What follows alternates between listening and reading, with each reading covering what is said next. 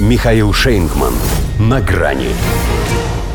Паническая атака посольства США в Москве угрожает американцам терактами. Здравствуйте. На грани. Похоже, нашли они убойное дополнение к кадовым санкциям против нас. А то все никак решить не могли, как же еще нам побольнее сделать. Сообразили, что разрывать в клочья можно не только экономику, тем паче, если с ней как-то пока не очень у них получается.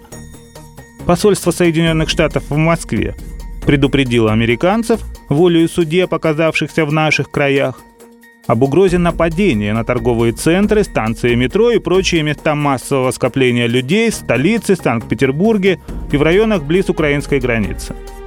Рекомендовано продумать планы – по эвакуации, которые не требовали бы содействия властей США. При этом дипломаты сослались на источники в СМИ. Хотя нормально – это когда наоборот. Но не ссылаться же им на свою разведку. Она тут явно неуместна. Во-первых, ей никакого доверия, дискредитирована постоянными вторжениями России. Во-вторых, за такой базар уже пришлось бы отвечать.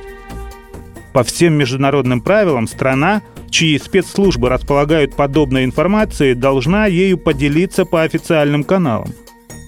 Если она, конечно, не хочет прослыть пособником террористов. А источники в СМИ никого ни к чему не обязывают. За что купил, зато продал. И попробуй докажи, что это не просто распространение сплетен, а перенос информационной войны на территорию вероятного противника по принципу «если вы не идете на Украину, тогда мы идем к вам».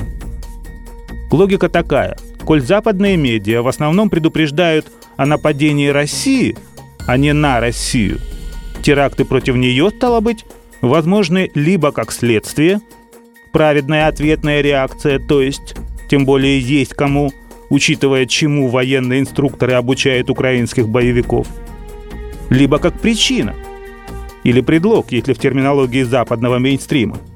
Это когда этим занимаются те же боевики, но все валят на происки Москвы. Посол Джон Салливан, впрочем, не осмеливается конкретизировать.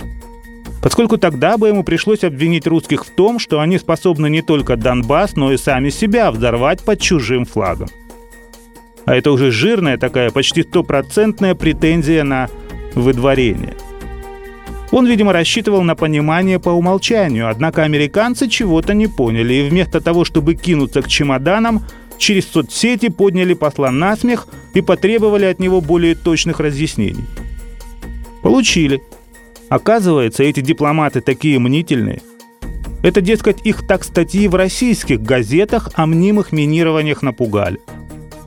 Странно только, что при столь доверительном отношении к нашей прессе они не убедили свой Вашингтон в том, что Россия ни на кого нападать не собирается. У нас об этом пишут даже чаще. Это, видимо, потому, что посол Салливан не все прочитывать успевает. Он же из-за сокращения персонала вынужден сам мыть пол и чистить унитаз. Надо бы ему еще дипмиссию урезать. Вот если будет стирать, гладить, готовить и выбрасывать мусор, то на всякую ерунду у него вообще времени не останется. До свидания. На грани с Михаилом Шейнгманом.